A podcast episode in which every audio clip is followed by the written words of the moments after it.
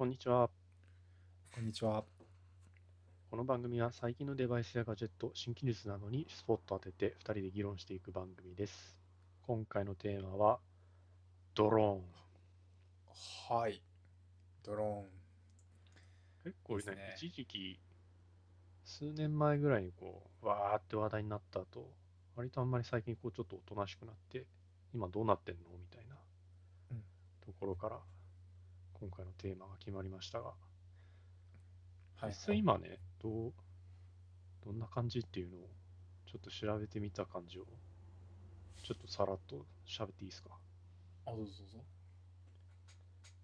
なんか、あのーまあ、市場自体はそう、結構新しくできて、まだまだ、あの、広がる余地がっていう雰囲気ではあるんだけど、ここ近年、2019年かなんかの時点だと、その使われてる分野っていうのが、あのーやっぱり農業が半分ぐらいを占めてるらしくて、へえ。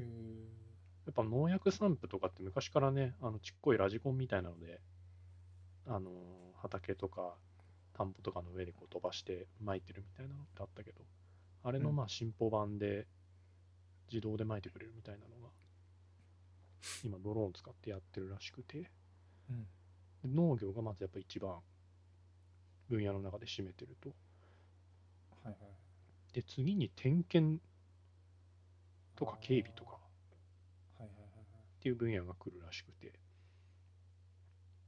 まあなんか、あのー人の力、なんだろうね、人だと危なくて点検できない高いところとか、不安定なところとか、あのー例えば立橋の橋桁の部分とかね、裏っ側の部分とか、はんはんはんはんあの人がわざわざこうね、登って足場使ってとかっていうのだと危ないようなところとかの点検とかで使われてるらしいと。うんうん。で、じゃあ、あと何があるのっていうと、その下にやっと、なんかこう、物流とかっていうのが出てくるらしくて、うん。なんか一時期言ってた、こう、もうドローンで物運べて、こう、なんだろうね、あの小規模な配達がどんどんドローンで行われるようになりますっていうのは、まだまだ全然広まっちゃいないいう状況みたいですね。へえ。で、これが一応なんか、どこかの出してる予想みたいなのだと、あの25年度ぐらい、まあ今から4、5年先ぐらいになってくると、やっと農業、農業2割、点検4割、物流2割ぐらいになってくるらしいと。あとこの辺から、やっと農業以外の比率がこう、じわじわじわじわと増えていくのかなっていうところですね。うん。あまだだからやっぱ、俺は結構この物流の部分がこうどんどん広まってんのかなと思って調べ始めた時思ってたんだけど、実はあんまりそんなことなくて、まだまだ実証段階。まあ実際聞かないけどね、やっぱね、あんまりうん。使い始めましたみたいなやつを。うんうん。なんか、物流っていうか、なんか B2B だとなんかあんまりまだ使われてないイメージがあって、うん。で、B2C の方だと、楽天が頑張ってるっぽいのよ。で、その楽天ドローンってもうサービスで出してるんだけど、うんえっと、楽天が、えっと、別の企業と組んで、その空のサービスをやってるんだけど、うん。で、今までそのやったサービス、サービスの第何弾何弾っていうのをなんかホームページに載ってて、で、今掲載されてるのって第4弾まであるんだけど、うん。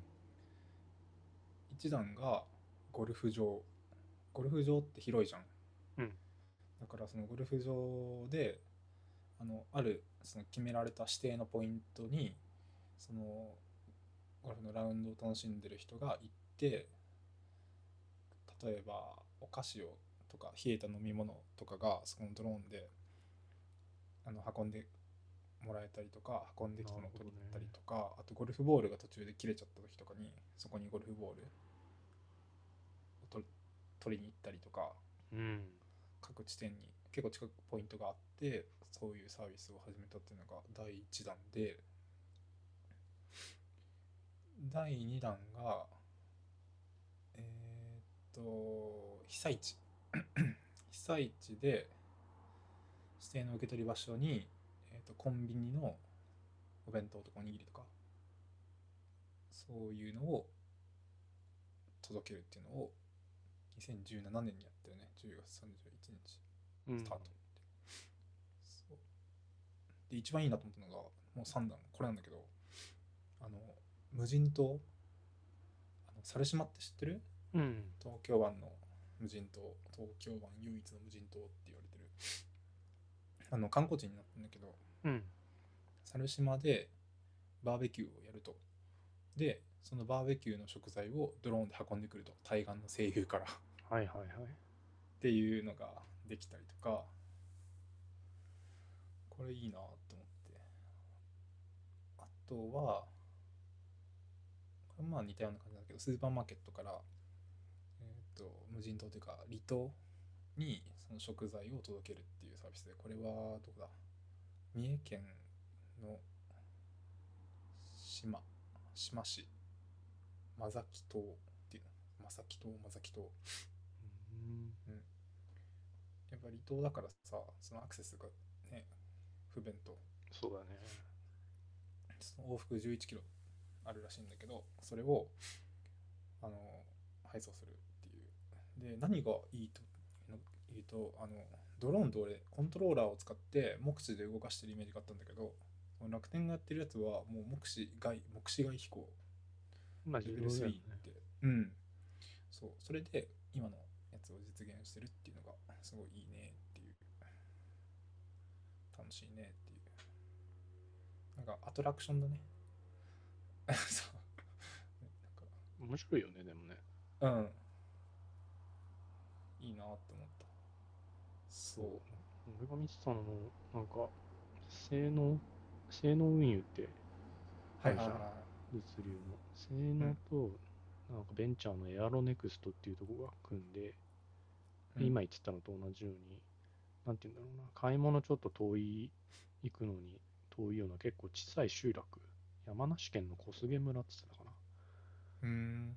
で、なんか今実証実験やってるらしくて、もうだから、あの村にそういうスーパーみたいなのがないから、買いに行こうとすると車で1、2時間とか行かなきゃいけないから、なんか注文したいってなった時に、あの、注文入れたらその注文したものを、さっき言ってたように、そう自動でどっかその村の宅配エリアみたいなところにあの着陸できるようなヘリポートみたいなとこがあって、そこまで届けてくれて、あの買い物が、なんだろうね、ドローン経由できるみたいなのを今実験やってるらしくて、へえまあこういうのが実験やってうまくいきますってなればね、実際そういう、なんだろうな、買い物行くのは結構遠いっていう集落って結構多い気がするから、うん。いいよなと思って。うんうん離島なんかまさしくそうだよね。うんねそうそうそうあとそう面白いなと思ったのがそのドローンを飛ばすのに その飛ばすえ飛ばすエリアのポイント？飛ばすあの飛ばす動線上のえーっとし下の土地の所有者に許可を得な得なきゃいけないっていううん。飛ばすのにあの人の私有地だからなんか上空300メートルまでその土地の所有者の空中権が発生してるらしくてうん。でドローンが飛ぶのって大体そのエリアに入っちゃうからどうしてもその土地の所有者に許可を取らなきゃいけないらしくて、うん。でなただ飛ばすだけ飛ばすための許可を得るだとその全然せ何採算合わんよねっていう中でどうやってマネタイズするかっていうとなんかその得たドローンの空中権を仲介するっていう人たちがいてそのあるポイントからあるポイントまでの所有者をの同意を全部得てでまずそこのそこをちゃんと飛ばせるようにすると。でそこの飛ばせるようになったそのエリアを自由に飛ばせるっていう権利を月額いくらで貸し出すと。はいはいはいはい。貸すっていうかそうそうあのサブスク的な感じでやると。そういうことをやってるベンチャーもあるらしいっていう。まあ、新しいできるんだね、それは。多分契約の内容によるんじゃない？その土地所有者とも。そうこうしますよって事前に言っとくんだと思うんだけど。うん。ね面白いよね。こともっていう。あとドローン女子会っていうのがあるらしいよ。なんでもあるな。すごいよね。映えんだと。空からの写真は非常に映えるんだと なんかでもまあ、い別にね、な批判するつもりはないけど、なんかすごいね、なんでもあるね。うん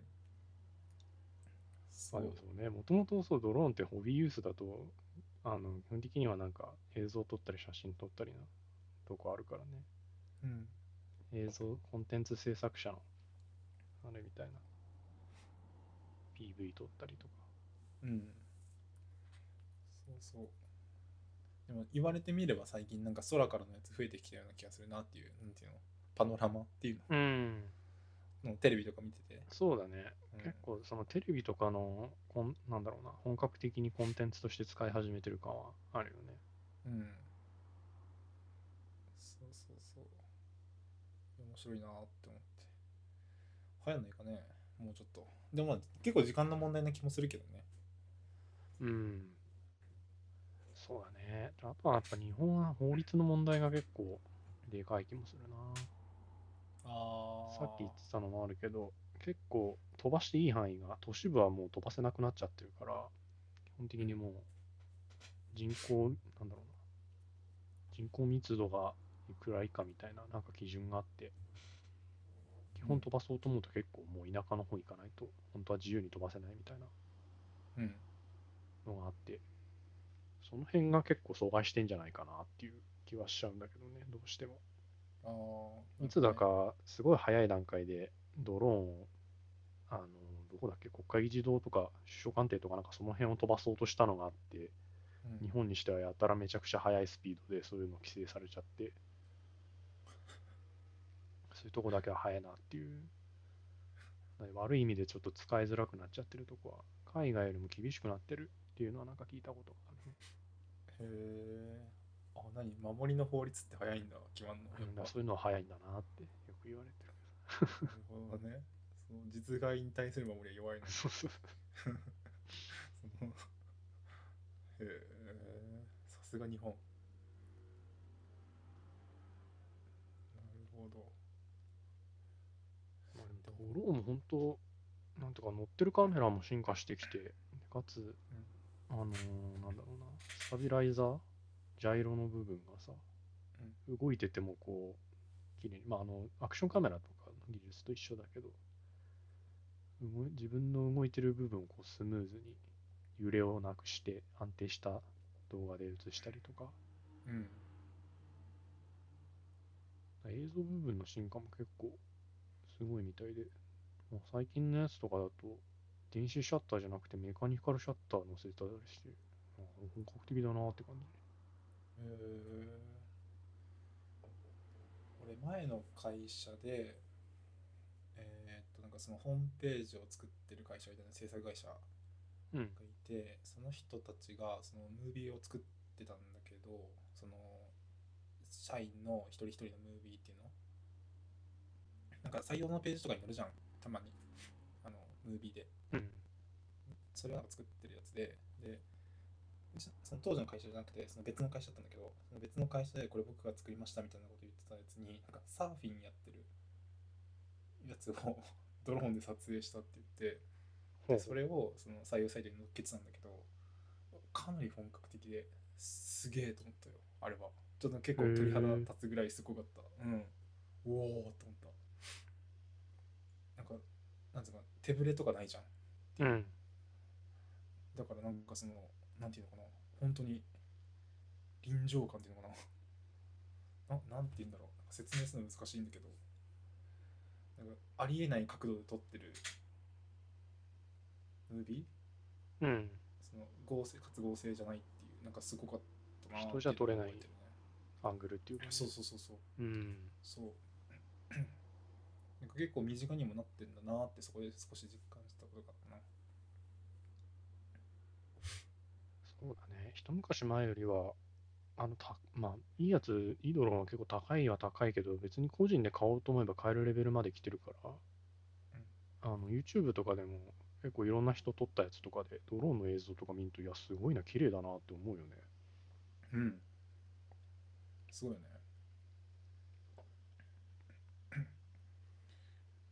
あなんか誕生日プレゼント一回ドローンあげたことあるわ。あ、そうなの？まあ、飛ばせんけどって言って。その同当時の会社の同期の誕生日プレゼントにあげたんだけど、うん。そのまた別の同期に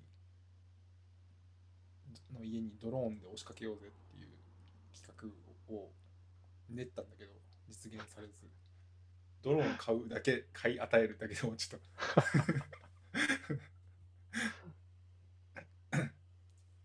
そうそう安いもんねピンキリだよねあれもねピンキリだね。本当にピンキリ。安いのなんて2 3 0 0 0円ぐらいもっと安いのあんのかな？なんかおもちゃみたいなやつおもちゃみたいなやつだったら、でも本当にでも、うん、3000円以下とかでも買えるかもしれない。うん。でも高いのは、まあ、それなりにね、10万まではいかなくて、量販店に置いてるやつだから、でも一数万円ぐらいは全然してた気がする。当時。まあでも DJI とかの一番ちゃんとしたやつとかだと20万ぐらいじゃない？多分今でも。おお、高いね。あなんか積載量とかも多分そうれなでもね、それでも一応買えなくはない値段まで来てるかなって感じはするけどね。最初ってそんな高かったんだっけ？いや、っていうかもう、なんだろうね、ドローンっていうものが、なんだろうな、出始めて、ものが売れたから、やっとこう、いいスペックでも値段を落とせてきてるっていうか、ああ。出始めの値段は俺もわかんないな。うんうんうんうん。結構都内とかだとあのドローンの何、試しなんていうのか試運転場みたいななんかバッティングセンターみたいな感覚。あるね。わかる？うんうん。ちょっと屋内になって。障害物みたいないろいろ置いてあってね。あそうそうそうそうそうそう。そういうのも結構来てる人多いんだってね。多いっていうかまあ増えてるんだってね。うん。少しずつ。俺らがあのちっちゃい時にあのラジコンじゃね？ああそうだね。まさしく、ね、ラジコンあったもんね、うん、うん、あのちょくちょく。走らせられるようなとことかね。そうそうそうそう。今見なくなったねだいぶ。うん、まさしくまあ、ドローンに取って、取って変わるもちょっと違うかもしれないけど、うん。今だったらドローンあるもんね。うん。確かに。でも今ラジコンやってる人も聞かないな。そもそも。山本昌しか知らないわ。あの元プロ野球選手の。ラジコンラジコンおじさん。そうなんだ。中日の。うんそうそうそう40確か23歳ぐらいまで現役やった。もっといったのかな。40何歳まで。結構当時現役最年長みたいな感じへで、え。そう。で引退して何します？かって言ったらラジコンやります？っつってやめてった、好きなんだね。うん、当時からなんかすごいラジコンはすごかったよ。あもうピッチャーとしてもすごかったけどね。もちろん。うんうん。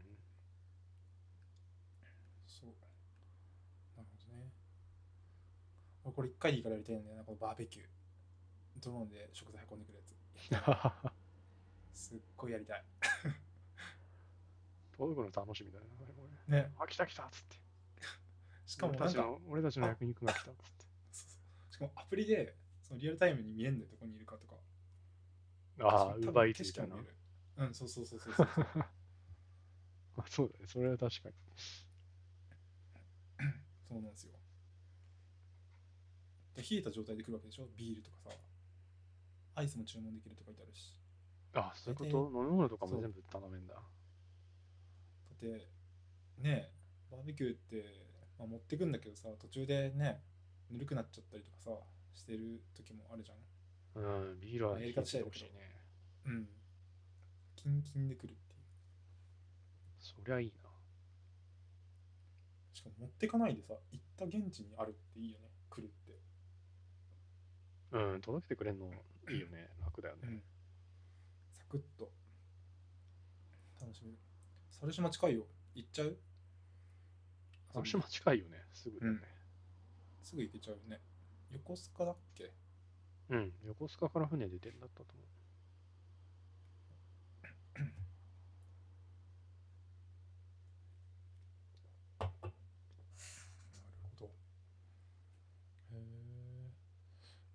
しいとは思わないな、まだ。活用法がわかんないわ。そんなにめちゃめちゃ写真撮るわけでもないしな。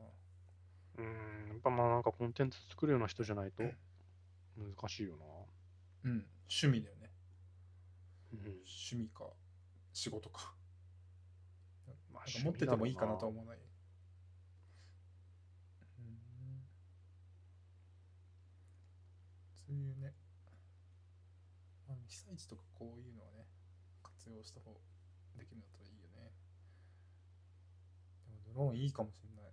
あの、俺おばあちゃんがうん、山のてっぺん住んでたから、毎回その買い物行あく時に、そのし、えっと山、まあ、集落だったんだけど、あ、はいはい。集落のあの仲のいい人にが買い物に行くタイミングかに一緒に連れてってもうらって、ん、で一緒に山から降りてスーパーで何日か分とか買っ何ま日かとめてね。そうまとめて買ってで上がっていくみたいなそんな感じだったからよくそんな生活してたなって 今思うとね大変だよね。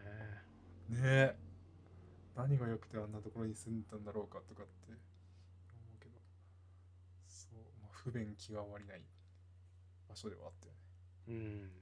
でもこういうのあるとね不便な場所でも全然あ、そうそうそう。それが解消されればそしたらもう別に条件変わんないもんねそうそう。だからやっぱ、あれだよね。結構その田舎の、なんか不便な点が解消されてね、もうちょっとこう、住みやすくなれば、こう都心集中ももうちょっと解消できてみたいな。うんいい感じのとこに住みたいっていう人が増えて、あの、人口減ってるとことかもね、新しく来る人が増えたりとかってなりゃいいけどね。うんだって買い物って結構大事だもんね、しても。毎日の生活に関わるから、ほんと。大事だねそんな車でさ、やっぱ、一回スーパー行くの1時間とかって言ったら、どうしてもまとめて買わざるを得ないし、なんか買い忘れたとかって言ったらすげえ大変だもんね。にうんしかもまとめて買うにも限度があるじゃんやっぱり生鮮食品なんかうん、そうそう、持つ期間もあるしね。うん、だから、まあ、生協とかもあったっぽいけど、でもやっぱりね、いろんなとこで買えるっていう選択肢うが、ねん。あった方が、買いたいもの買えないよね、そうやねうん、そう、こういうのがだから流行ってくれると、どんどん住めるエリアが広がるから、と。うん。それはそれでいいなと思うけどね。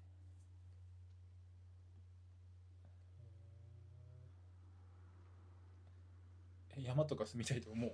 山山は行き過ぎだけど田舎？いやー、だからやっぱり利便性次第な気がすんな。ああ。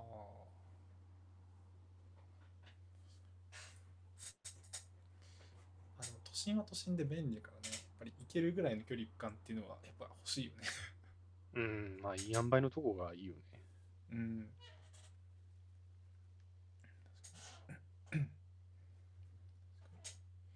なんか、逗子の人の特集がやってたのね、逗子に住んでる人の特集がやってて、うん。逗子から逗子に引っ越したっていう人が結構多いんだって、そういう人。その中で？うん。逗子市内。逗子市、逗子、葉山か。あのエリアで動く人が結構多くて、もうなんかいいんですみたいな。都心はたまに行くぐらいがちょうどいいんですみたいな。結構増えてるっぽくて。なんなんだろう、最近そういう特集が増えてんだよね。あのーそなんだろう、そんな特集をするほどのことなのかなって思うんだけど。なんか、なんか売りたいんじゃないの？ああ、そういうことか。うなんいや別に都心がっていうのは分かるんだけど、なんで逗子市内で引っ越したんだろうね？ーん。あ、わかんない。全然わかんない。別にそれはどこでもいい。ね、逗子に住んでりゃよかったんじゃないの？ああ、よくわかんない。なんで、なんで引っ越したのか田舎。なんだろう。いや、あそこ不便なんだよ、正直。な。うん。何を買うとか。あの、車とかで走ってると、すごい思うんだけど、道が一本だし、えっと、なんかそんなにスーパーがたくさんあるとかもないし、うん。何がいいんだろうっていう。だから、これなんでこの話したのかあれなんだけど、そう田舎はでも都心にも行けるしっていうことでいいのかなやっうん。ぱまあ、なんか気に入ってる何かがあるんだろうね。うん、あ全然関係ないんだけどさ。うん。あの忘れる前に言っとこうと思って。うちの親から電話が来たの。急に、うん。そしたらあの当時のさ当時高校の時の部活の顧問が亡くなっちゃったらしくて。ああ。でその連絡が来たのね。で、うん。そそれがお母さんから来たんだけど、うん。なんか5分後ぐらいにお父さんから電話来て「うん。顧問亡くなったぞ」って連絡が来て、うん。なんで別々で組んだのって。あ絶対ねあのなんだろう。あのそもそも情報元が新聞なんだよね。うん。で絶対にそのし情報元が新聞だから、うん。絶対に共有してるんだよ。その向こう側でね。そう。でお互いにさたまたまさ新聞読んでてハッてすることってないじゃん、うん。新聞をどっちかがそれを見てた時に見つけてそれを絶対共有してるはずなんだよ、共有したからお互い知ってるんだと思うんだよね。なのになぜか違うルートで連絡が来るのね。あのなんかさ意味わかんなくない？っていうなんか しかもさ、5分 ,5 分後ってめっちゃ近い時間に。そうそうそうそう。そう、ごめん、ちょっと忘れる前に行こうと思って。なんか最近やった意味わかんない面白い話。二人ともこう急いで伝えようと思ってたのね。そうそうそう。っていう。まとめてどっちかで来りゃいいじゃんって思って。笑える。我先に我先に。うん 急いで伝えようと思いすぎて、こう、お互い別で連絡しちゃったんじゃない？いいよいいよもうって聞いたよ。聞いたよ、つって。そうっていう、ごめんなさい。あの、俺の親知ってるからね、ちょっと言っとこうと思って。面白いでしょ？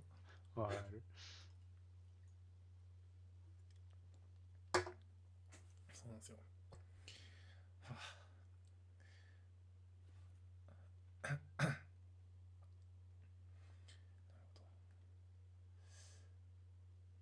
あ、なるほど。田舎でこそやるべきサービスだと思うけどね、ドローンって。いや、でやっぱりもそうだと思うんだよね。ね。うん。無人でやっぱでやれるってとこに意味があるから、うん。商品の置けるとこまで人がやったら、あとはもうね、勝手に持ってってもらって、着いたらお客さんが自分で開けて出すと。うん。いいと思うちょっと広まるといいんだけどね。まあ、実証実験やってるから、またいろんなとこで広まるんじゃないかなと思ってんだけどね。うん。性能とかがやり始めたらそれなりに広まるんじゃないかね、物流大手だもんね。な。うん。大きいとこはやっぱどうしてもね、やり始めないとなかなか。あと採算だろうな。そうそうそうそうそう。でっかいとこが大規模でやり始めてどこまでこうお金になるか。かな。うんぱそれなりにお客さんが使ってもらえないといけないから、で、そうなってくると、田舎のそういうちっこい集落でってなってくると、お年寄りが多いだろうからね、まあ、ネットで頼めてみたいな、ウーバーイーツみたいなのを作っても、多分ちょっと違って、なんかそれこそ、なんか電話で頼めるみたいなとこまでサポートしなきゃいけないとかってなってくると結構めんどくさそうだなとも思うけど。うん。ね、ウーバーイーツ使う？あいつ、うん、なんかね、家に、なんか2000円、さ初回2000円オフみたいなクーポン入ってたのを。きっかけにはいはいはい2000円タダで食えんなら使ってみようっつって使った結果、うんなんかしなんか定期的にその何円オフみたいなやつが来るから、たまに使ってる。ああ、そのタイミングでか。はいうん。はいはいはい。うちさ、うん。ウーバー対象外のエリアっぽくてさ、あ、そうなんだ。うん、多分そんなに盛んじゃないね。見ないもん、街中走ってる人。ああ、しょってる人？そうそうそう。そっか。そうなんですよ。まあタクシーすらあんまいないとこなんですでね。タクシー内はまあでもそうだよね。あの、車持ってる人多いとこは大体そうだよね。うん。タクシー見ないよね。そう。あー。あでもやっぱ流行ってんだウーバーイーツって。まだうーん。まあなんだかんだ、あれだろうね。今のその時短営業とかも含めてで、テイクアウトよりもさらに早い、ななんつうか楽みたいなうんとこで一定の需要があるんじゃないかな。あーなるほどねあれ結構な手数料乗ってるからさ、店的にはまあまあ美味しいのかもしれないね。消費者的にはそんなに美味しくないよねあ消費者的にはあんなの、あの、なんかしょっちゅう使ってる人はすごいなと思うけど。確かに。うん。なんかお得感はないっていうか。いや、お得では全然ないと思うよ。なんかサービスって感じ。うん。リッチなサあくまでービスって感じ。そうい家になんか好きなもん。なんだろうね。出前とかやってる店以外でも好きなもんを持ってきてもらえるってとこだけだようん。確かに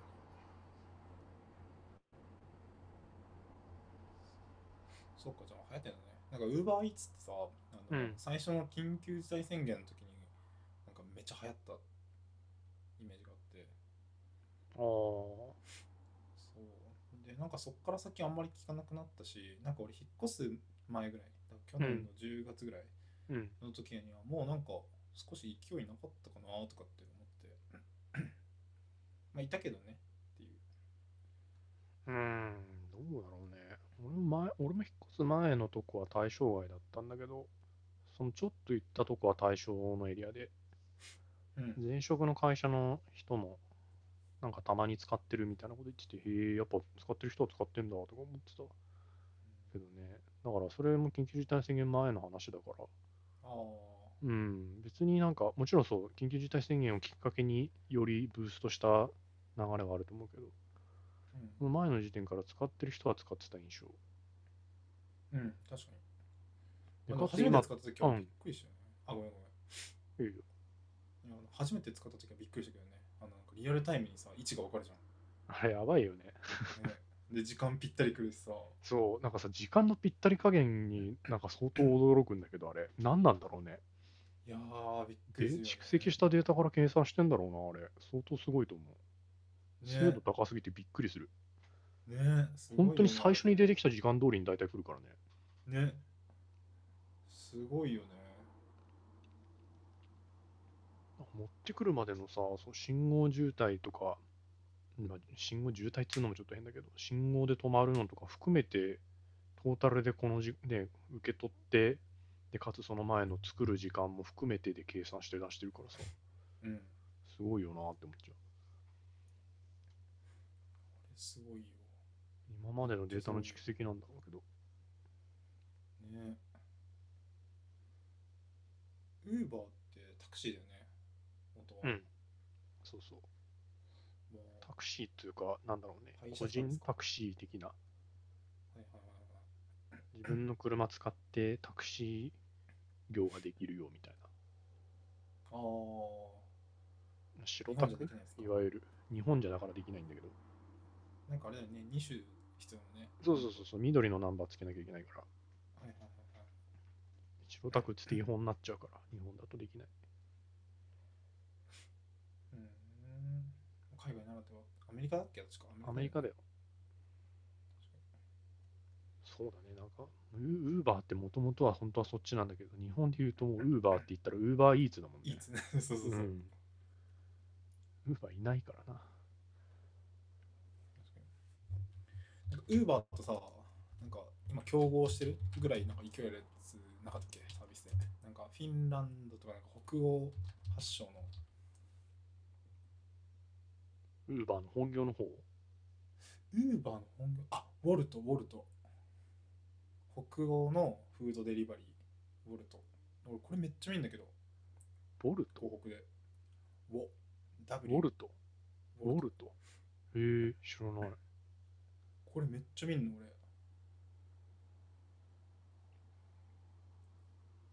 フィンランド初。ここにフードデリバリー文化を築いたオルト。へえ。オルトは水色のリュックなんだ。うんでも水色のリュックは見ないんだけどね。俺が見るのは広告。え、これ日本もやってんの？も進出したって書いてあるよ。うああ、広島、札幌からスタートって書いてあるわ。うん。に20年に。もうちょっとだから増えてんのかな。へあえ。今年の10月から東京だ。あ、違う？あ違う、去年、去年、去年から。もうやってんだじゃん。去年の10月本当だ。東京で人気のお店を見る。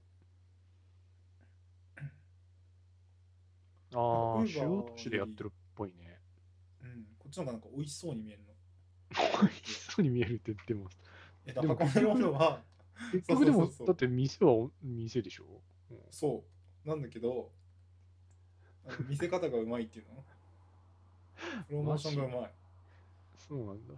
そう、美味しそうに見える、こっちの方が。初めて見た。へえ。使ったことはないんだけどね。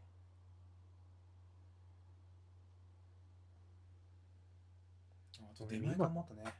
今そうなんかさ、めちゃくちゃ増えてない？そうだ、出前館もあるなと思ってたけどさ、メニューってやつもやり始めたじゃん。あ、知らない、それ。何それ？最近 CM もやってるよ。あ、ほんと。うん、広告も入ってたし。あれは日本のやつだと思うけど、あ、ほんと今その3つのイメージだった。俺このウォルトってやつ知らなかった。まあここでやってないからだろうな。おうおう初めて見た。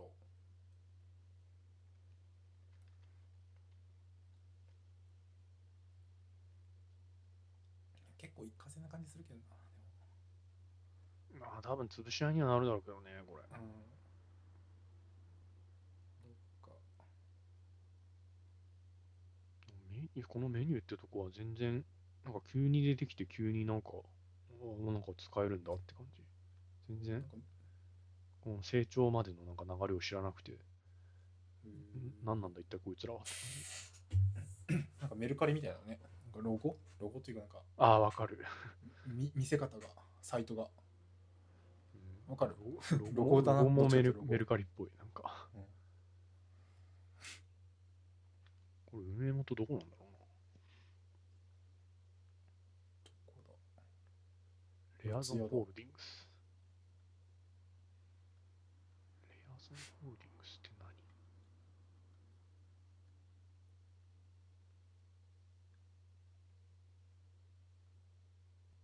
いや、わかんねえよ。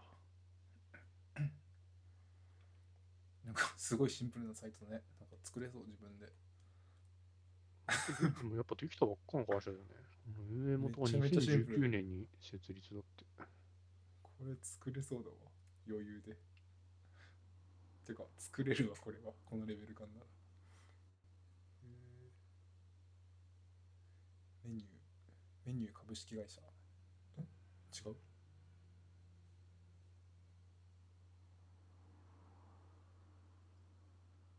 あ、デリバリースタッフ募集してる。うん、メニュー背負ってんの見たことあるよ。へえ。ないわ。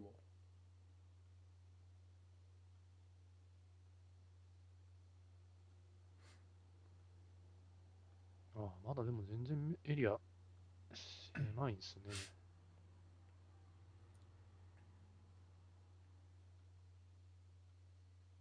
うーん、本当に始めたばっかなんだのかうんな。関東圏と各地方主要都市だけって感じ。うーん。すごいね、招待キャンペーンっつって。すごいね。一人紹介したら1万円だって。それが30回。だからマックス30万取れますよってやつだ。徒党を組んだら大変なことになるうん、まあ、そうする人もいそうな気もしないでもないけど、ね。あでも兵隊は多い方がいいのか。まあ、増やしたいんだろうね。届ける人いなきゃ成り立たないからね。うん。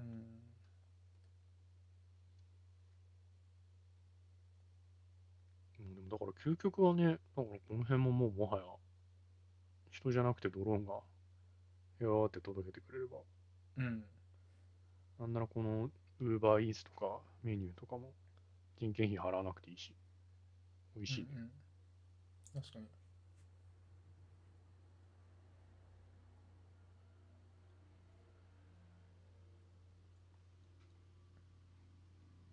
ドローンだったら渋滞も考えなくていいしな。そうなんだよね。渋滞ってめっちゃストレスだもんね。しかもあれがあるから時間通り成り立ってないじゃん。うん。バスとか典型だけどそう。そううんドローンで届けるんだったらかなり正確に時間も測れそうだな。いろいろ良さそうに日本は守りに行ったからうん、ちょっとだから、なんだろうね、配達系は相当時間がかかりそうな気がする。都市部は特に。うーん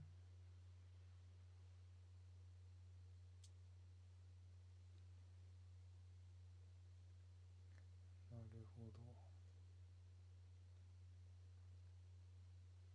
まあ、でもなんか、今ソニーもドローン作ってるらしいよ。あそうなの？うん、エアピークってやつを今年出そうとしてるらしい。あ本当ソニーさんまで何用？途う？ーん、今んとこはでもこれカメラ乗っけてるから撮影用途なのかな。映像用じゃないかな自分とこのやっぱカメラつプラスして活かしてやれるっていうとこなんだろうと思うけど。ああ本当だなんかなんか一眼背負ってるみたいだねそうそうそうそうそう。へえアルファね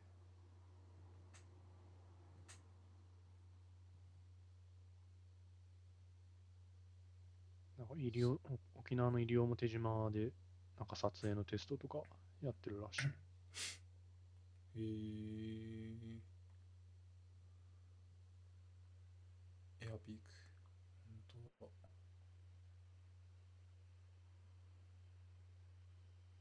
当でもそれこそさなんだろう。ルンバみたいな感じでさ決め決まった時間に決まったことやってくれるみたいな。勝手にもう組んどいてルートを。農業散布とかさそれこそねはかどりそうだね。あ、でもそうそう、将来的には農薬本当に。農薬散本当にそうだと思うよ。ね。自分で充電もするし、布ね。自分での運ぶもん、なんか巻くもんは自分で装着するし。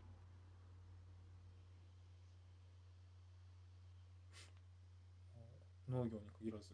点検とかもそうじゃんね。そうそうそうそう、点検なんかも自分でなんか撮影なり、なんなりでデータ取ったやつ、自分でデータ送って、で送られてきたデータをなんかこう整理してみ、なんか解析なりして、手当たりまで勝手にやってくれれば、問題起こった時だけ人が動くっていうような形になると思う。うん。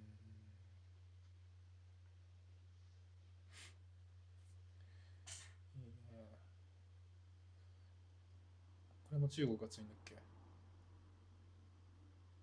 ドローン？うんうん、ドローンはもう、7割高は、G、DJI らしいよ。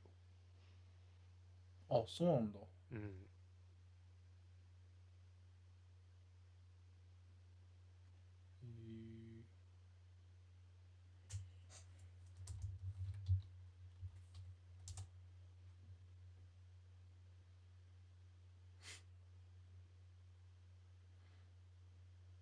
っぱ中国すげえな。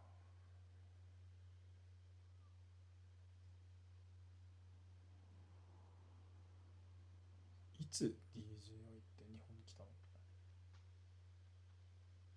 ？DJI 自体はどうだろうね。いつ来たの？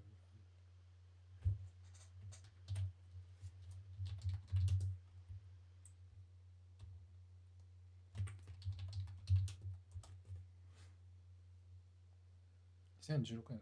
あ。2016年だ販売店ができたのが。5年前。新宿で。う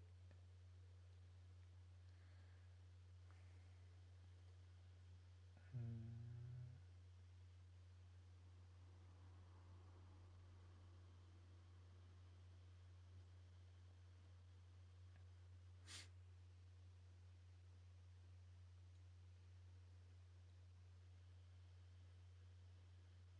ん。なるほどあと音ね音うるさいよねでもあ、うん。めちゃくちゃやかましいよ、あれ。うん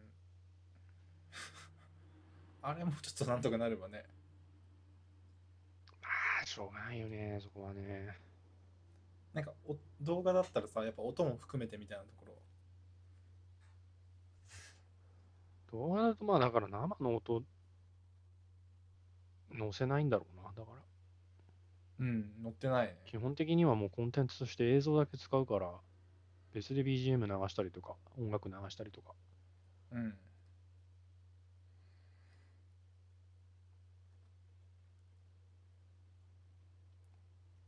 まあどうしてもねあのサイズで跳ねますとうるさいよねそりゃ。羽が小さいからね。大きさに比例するあのでかさ。本当にうるささ。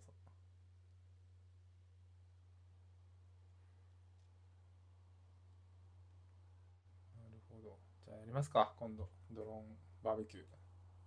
ドローンバーベキュー。ドローンバーベキュー。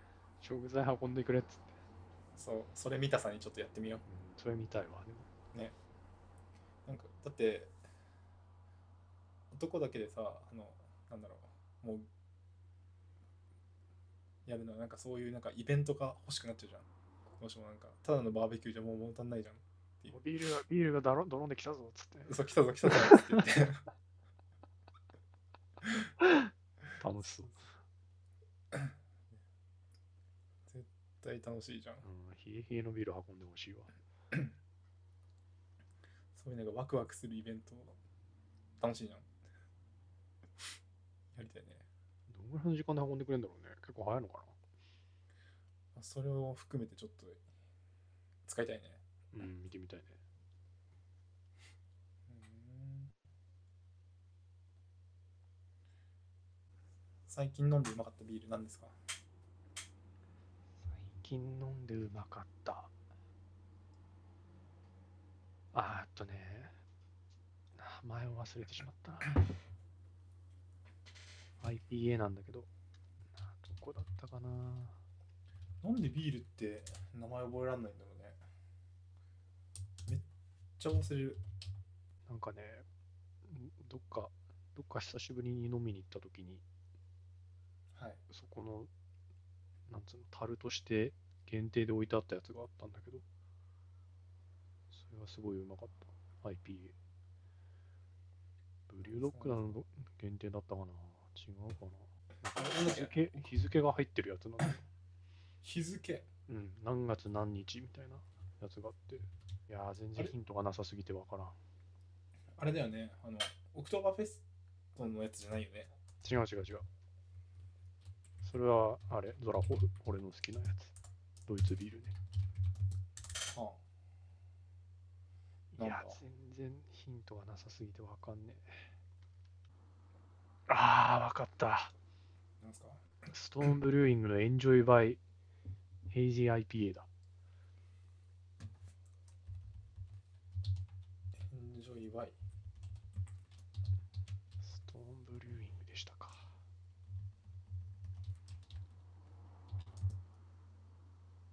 何それ？めっちゃうまいの？このね、日付が入ってるやつ。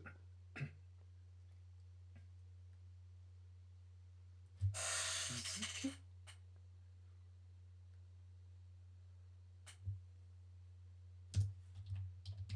何種類かあんだよね、そのシリーズ。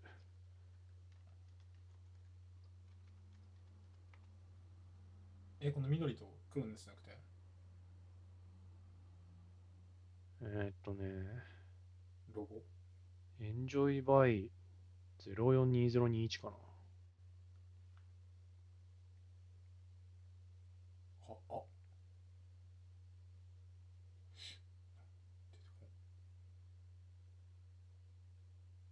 ンジョイバイ。うん。ああ、はいはいはいはい。出てきた。そんなもんだ、これ。これうまかった。いいな。賞味期限37日間らしい。え、何それ？どういうこと？え、缶でも瓶でも37日なの？わかんないわかんないよ。そそういうことなんじゃないの？すごいね。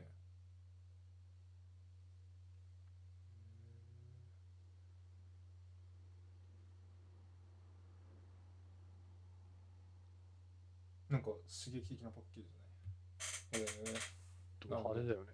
ー、はずだね。なんかいかせいもんね。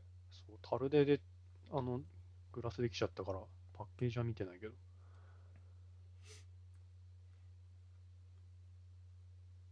なんかついビールってで思い出したんだけど、俺バンクーバーで短期の留学行ってた時に、そのカナダって異文化取り入れてるから、なんか、えっとね、アイリッシュデイみたいな、あったのよ。うん意味わかんない、その休日、祝日みたいなのが。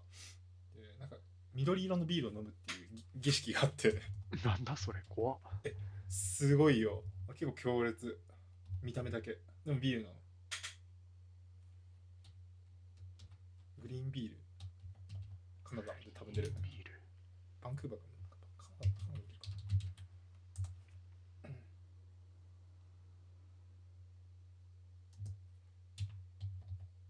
しかもそこら中で売ってるからバ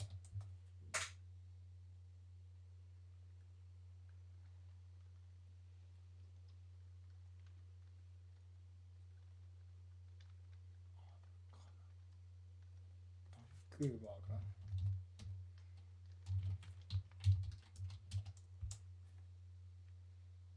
あ出ない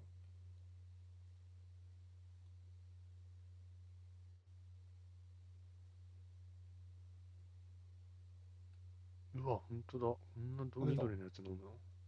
そうこれすごいメロンソーダみたいなんじあそうそうそうそうそうそう。そう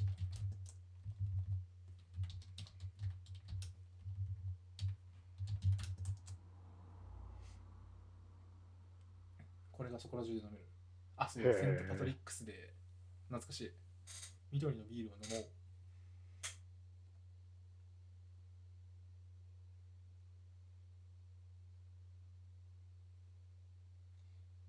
ちょっといろんなビール飲みたいですね。ビールね。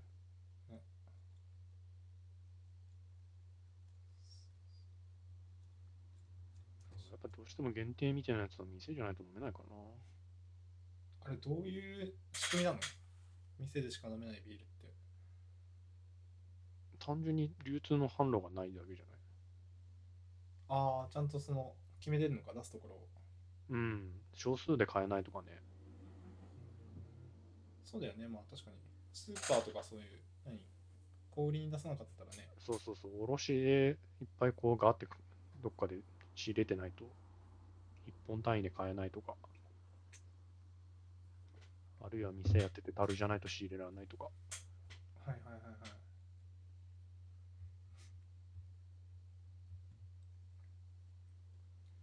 なるほどねへえあやべビールの話になっちゃった なぜこの話になったんだっけどね。あのビールが美味しいって話からああ、そっか。そうドローンはじゃあもう今日はいいかなですかね。はいじゃあお疲れ様でしたお疲れ様でした。バイバイグッバイ。